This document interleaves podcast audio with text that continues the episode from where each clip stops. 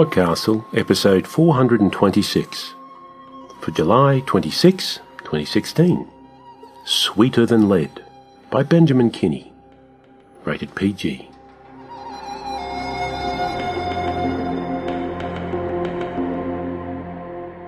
Hello and welcome to Podcastle, where in the Fantasy v Reality celebrity boxing match, Fantasy wins by a TKO.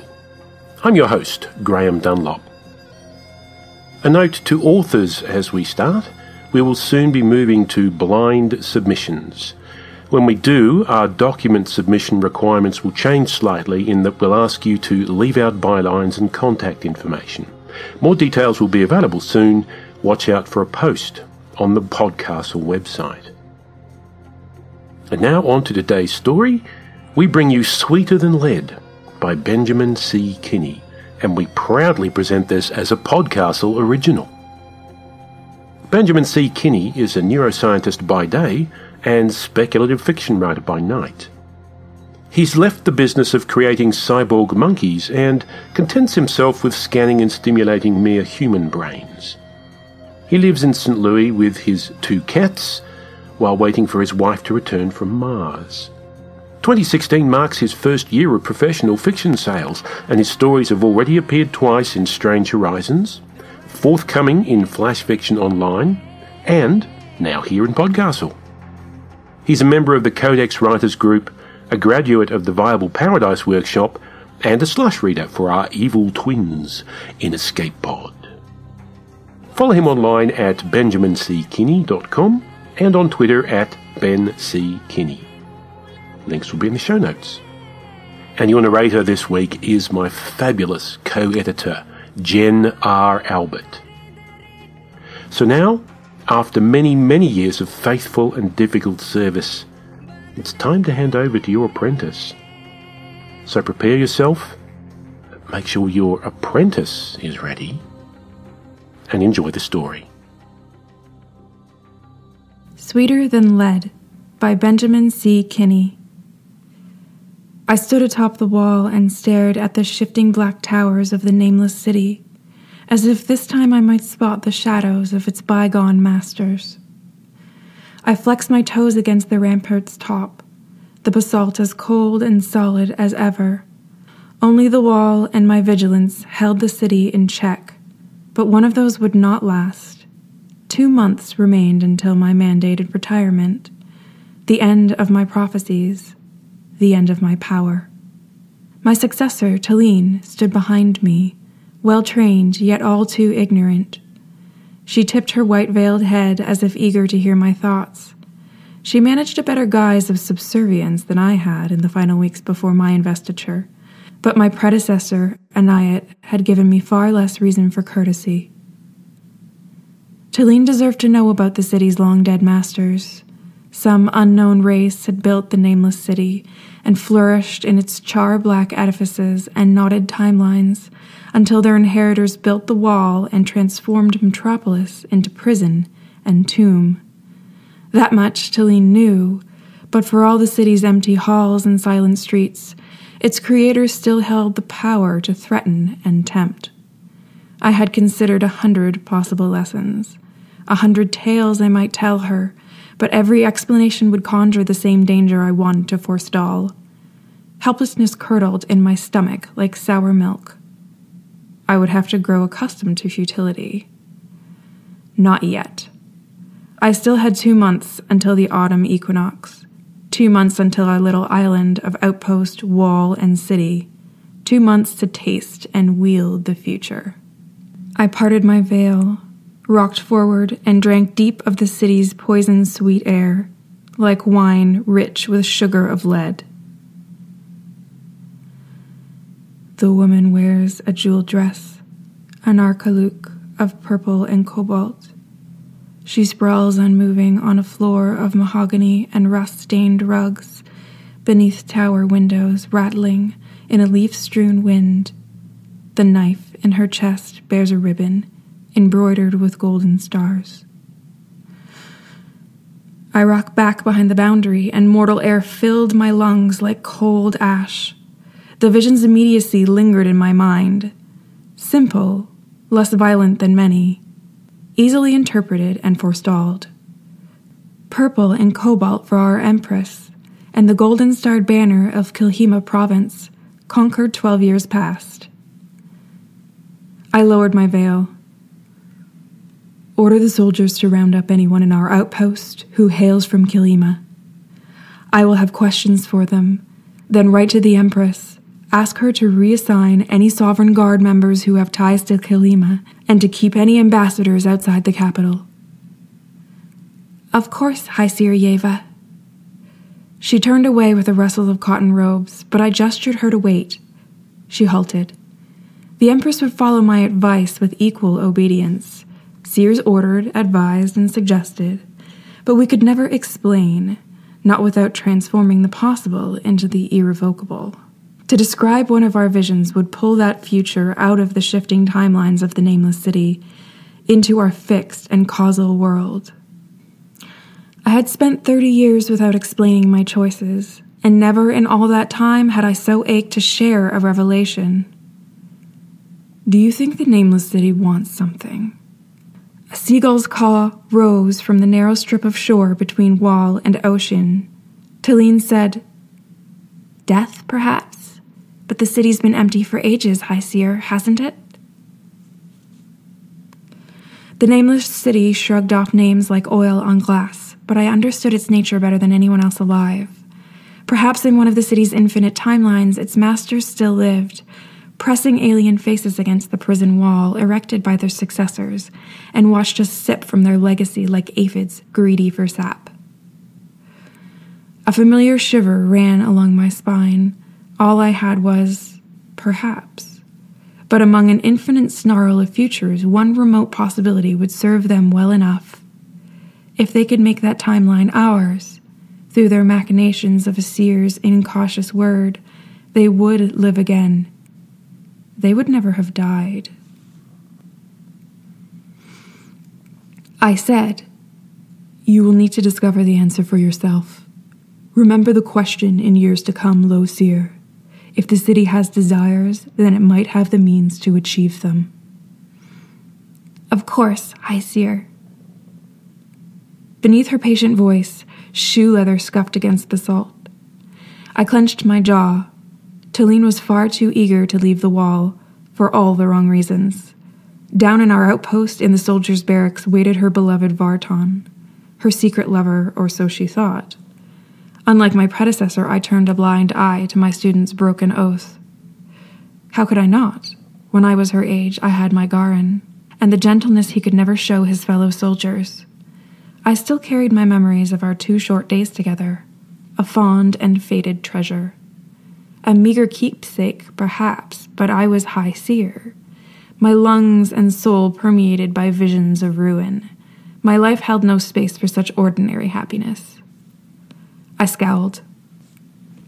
Talene would wrestle with that burden soon enough. If love made her hurry from her duties, I had grown too permissive. I could indulge romance, but I would not indulge distraction. I said, No more delays. You will take today's vision now, and it's time you took one without any aid.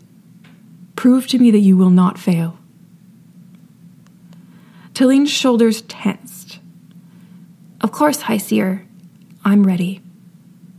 She took off her shoes, inched towards the wall's edge, and lifted her veil from a fine boned face etched with dread. Fear might save her some day, to maintain her vigilance against the temptation of so much power and knowledge one step beyond the basalt's edge. The city's call could manifest in a hundred forms carelessness, curiosity, ambition, desperation.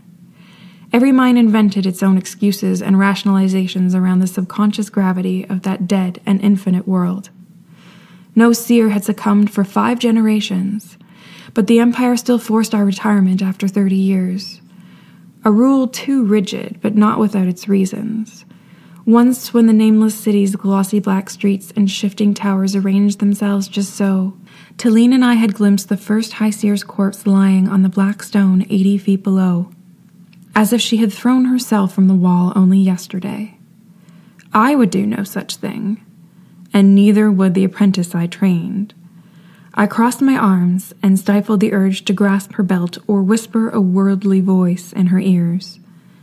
She bent her knees, rocked forward, and then leaned back with her precious lungful of the nameless city's air. She shuddered, her face twisting in disgust, but her reaction drew her back from the ledge as I had taught her. She lowered her veil. In a province where the natives wear checkered wool, the imperial governor should not interfere with the conflicts between their clans. Let. She knit her hands together. Let the unrest run its course. Very good. Scribe a letter to the Empress with the advice from both of us. We will sign it together. She should see that you're ready. True though the compliment was, it rolled off my tongue with a bitter taste of uncured olives, as if she deserved the blame for my tenure's end. Talene bowed, more deeply this time. She slipped her shoes back on, trying to hide her shaky hands. Poor girl. Her nervousness would fade once a thousand more visions inured her to strife and doom. She strolled to the scaffolding, her pace slow and fixed with the illusion of calm. I lingered alone on the ramparts as she descended towards the outpost far below. Wood clunked against basalt, telling me of footsteps like a frightened heart, fast, then fading. A new tower fluttered and askew, leaned against the inside of the wall like a prisoner's broken crowbar. It failed to scratch the basalt, just as thousands of structures had failed before. The architecture rearranged itself every time mortal eyes turned away, but could never pierce that gray stone barrier.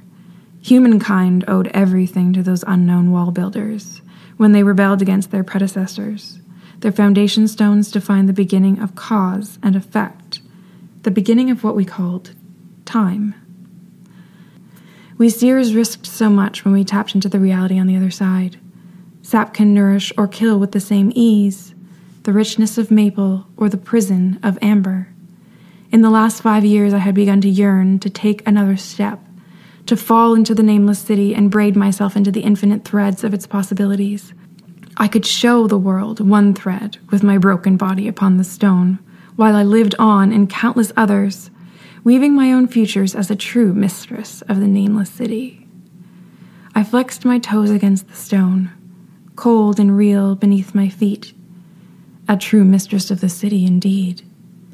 After 11,000 visions, I knew those temptations were what they were lures and enticements from dead monsters who hungered for the possibility of existence, blandishments and sops like the noble title and comfortable home awaiting me in the imperial capital. Fifty nine days, fifty nine visions, until all my mastery would go to waste.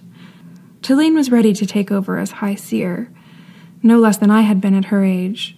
Surely she would come to understand the city before its whispers hooked into her soul. But even if the city's prison endured, what would become of me? I would be honored, served, and feted but no one would ever listen to me again. If I could not slow my retirement, I could suck every sweet drop from my remaining days. Why still ration myself to one vision per day when I had strength enough for hundreds more? I parted my veil and rocked forward. Dawn, a sloop, helmed by a soldier uniformed in imperial cobalt, Behind him, smoke rises in the shadow of a basalt wall, dimming a summer bright sky. The guard holds the tiller with an unerring hand, and his eyes are poison and amber, a color that rejects any name. I stumbled back from the edge.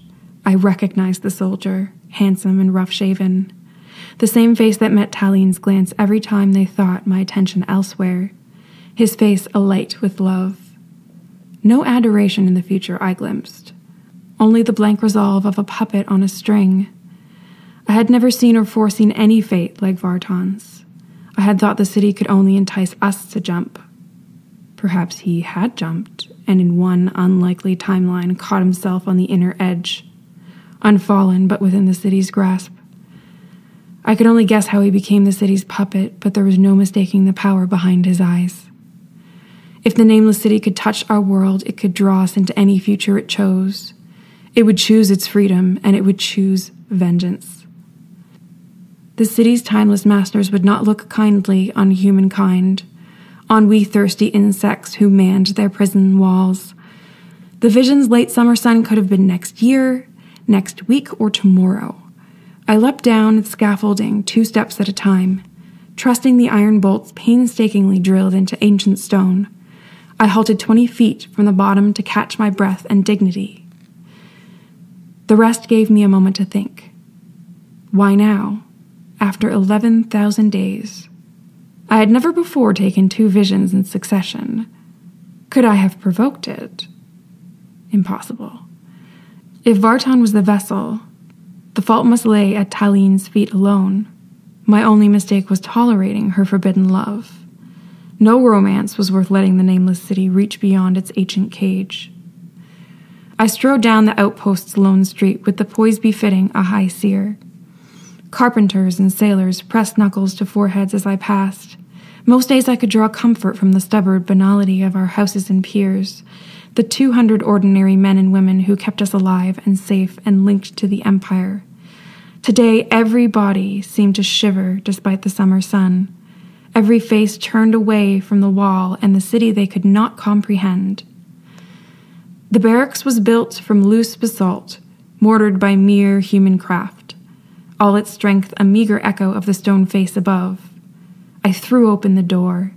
Tilly knit her fingers while two ranks of soldiers struggled through surprise and awe. Talene's head moved behind her veil. High Seer? I set my jaw. The only sure way to forestall my vision would be through Vartan's execution. Even if I banished him from our outpost today, some slim chance might bring him back on another summer morning to fulfill our doom. I would gain nothing in exchange for that risk. Talene would despise me either way for tearing away the lodestone of her heart. A lump rose in my throat, a fate all too familiar, but perhaps every low seer clutched for love before her ascension. I could not hesitate. What price one life and the hatred of my apprentice to protect the empire and world from the creeping poison of the city's power? I said, Low seer Talene, Deaconess Vartan. Your affection has not escaped my notice. Vartan dropped to a knee and pressed his knuckle to his forehead.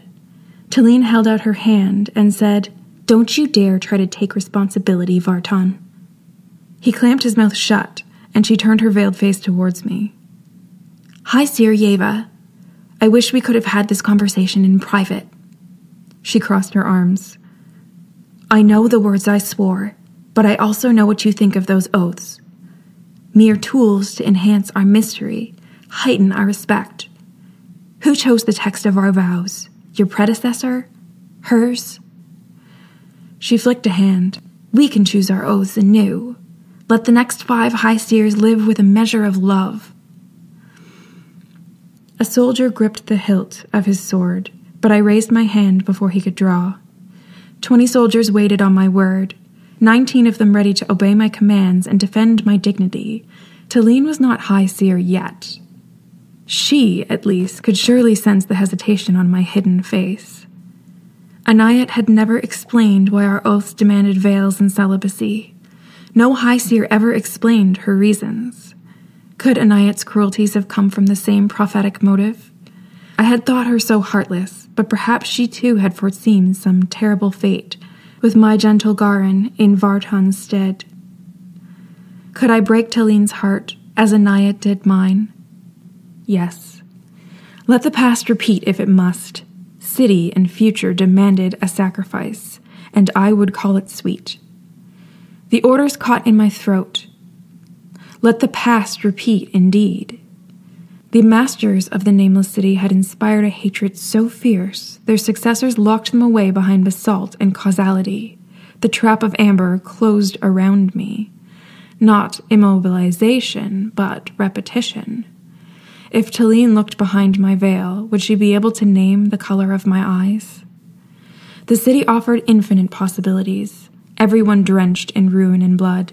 If I would call myself the city's mistress, I needed a power greater than its own the freedom to see a future without strife. I said, I didn't come here to punish you, Talene. I came here to congratulate you on your betrothal. Vartan blinked, and his bellows cheered and clapped him on the back, their voices loud with relief. Talene tilted her head, uncertain, and I mirrored her gesture as if she had bowed in gratitude. If you leave within the hour, you can deliver our letters to the Empress yourself. I sat atop the wall, barefoot and unveiled awaiting the future I had chosen. My student would never return, not once I advised the Empress to keep the newlyweds in the capital for the rest of their lives. She might doubt, but she would never disobey. Perhaps Talene and Vartan would live in the estate set aside for me. I curled my toes against the basalt's sharp edge. No mortal could hold back the future forever. I would have to train a new low seer, but even the cleverest novice would need a year before she could take my place. Months of training, months of visions. My tongue tingled with anticipation for the lead sugar sweetness ahead.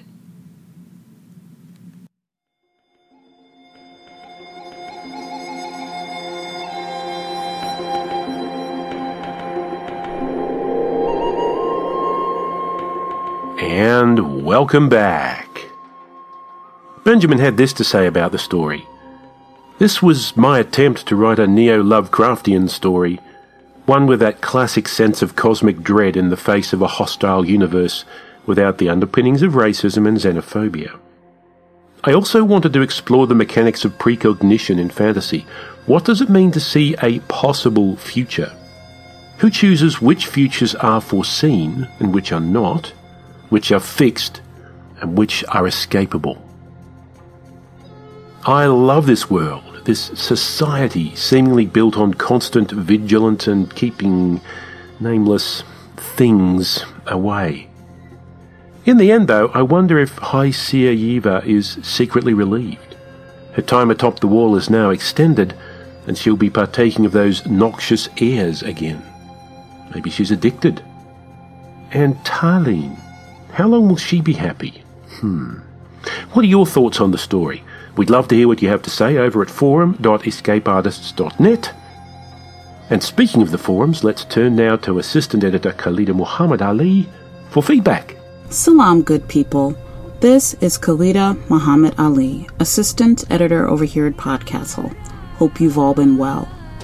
Feedback this week is for Podcastle episode number 415 Responsibility Descending by G. Scott Huggins. This story is somewhat of a special treat. Some of you may have noticed that this is the sequel to a story reran in September 2015 entitled Abandoned Responsibility. Felonious Monk had a lot of good things to say about this story. I love this story, but not quite as much as Abandoned Responsibility. The world still fascinates and engages me. The writing is still fantastic. I especially love the combined slave war suit entrapment subplot and the throne and crown form, especially the throne supports the crown and the crown ennobles the throne. The characterization was also great to me. It felt like characters aligned with comfortable tropes without playing to them or being two dimensional. I think my preference for Abandon goes with the change of setting, the Sentry ship was a setting I've never even imagined before, whereas this story was closer to familiar fantasy settings, while still being unique. Sort of the difference between the stunning prologue and the second chapter that starts to establish the real story beats. On that topic, this still left me wanting more, and really genuinely felt like the opening sections of a novel. The length was right for the format, but I would love to spend more time examining the city, responsibilities, lessons, early struggles, and her life and the court life we barely glimpsed. Denuli said this That was cool. I really like the idea of the tech suit. I hope that Thrella is okay in the aftermath of the ambassador getting her stupid skull crushed. I can see Thrella and Azikam becoming friends, and I like that. They both need friends to help them in their new lives. You can also count me among the people who really like the theme of being and having responsibility. That was very clever. G. Scott Huggins did a good job of making me dislike the ambassador, by the way. I was actually talking back to the story, like when she lied about setting Thrella to spy on a Azikam. I yelled out, liar! And seeing as I was wearing headphones and on a walk while listening, I may have looked a bit crazy, but that's okay. One sock was enthusiastic about this offering. One simple word more. This is an amazing world, and the stories from it are superb. One sock, I couldn't have said it better. Devoted 135 said, What a fantastic sequel to Abandoned Responsibility. I like how she had to grapple with the difficulties of transitioning from being a captive on a sentry ship to being a princess in a complicated court. So many new lessons to absorb. I really liked how she came to the defense of the enslaved girl, having so recently been given her own freedom. Then she applied her father's newly bestowed advice about speaking the truth and standing up for what is right. Of course, this got her in a further bind, but with her honor and father's approval intact. Thank you, Felonious Monk, Denuli, One Sock, Devoted 135, and everyone else who stopped by to comment. Keep coming back to let us know what you think of our stories. Over here at Podcastle, we love hearing your varied, intelligent, and thoughtful comments about the stories we produce. For those of you who didn't leave a comment this time, I sure hope you'll jump into the fray on the next go round by visiting the Escape Artists Forum at forum.escapeartists.net. We would love to hear your thoughts. Well, that's it for now, but we'll be back next week. Hope to see you there. Peace. Thanks, Khalida. And now it's time to go, but never fear, Smith is here. Uh, no, uh, oops, I mean, uh, we'll be back again before you know it. On behalf of everyone here at Podcastle, our forum moderators Talia and Aussie Cat, our audio producer Peter Wood, our associate editors Arun Jiwa, Setsu Uzume, Christiana Formella, Troy Wiggins, Aidan Doyle, and Crystal Claxton, our assistant editor Khalida Muhammad Ali, your co editors Jen R. Albert, and myself. Thanks for stopping by and sharing this story with us. We'll be back next week with another. Until then, this is your host Graeme Dunlop reminding you that sap can nourish or kill with the same ease, the richness of maple or the prison of amber. Podcastle is a production of Escape Artists Incorporated and is released under a Creative Commons Attribution, Non Commercial, No Derivatives International 4.0 license. Say that five times fast. Share it all you like, but don't change or sell it. Our theme music is by Shiva in Exile. Find out more about them at their website, shiva-in-exile.de. We rely on you to keep Podcastle flying. If you already donate, thank you so very much. You are a hero and we love you. If you don't, you can make a regular donation for as little as $2 a month. You can set up donations at the Podcastle website. Go to podcastle.org and find the Support Us section down the right hand side. To quote a great and timeless sage, reply hazy, try again.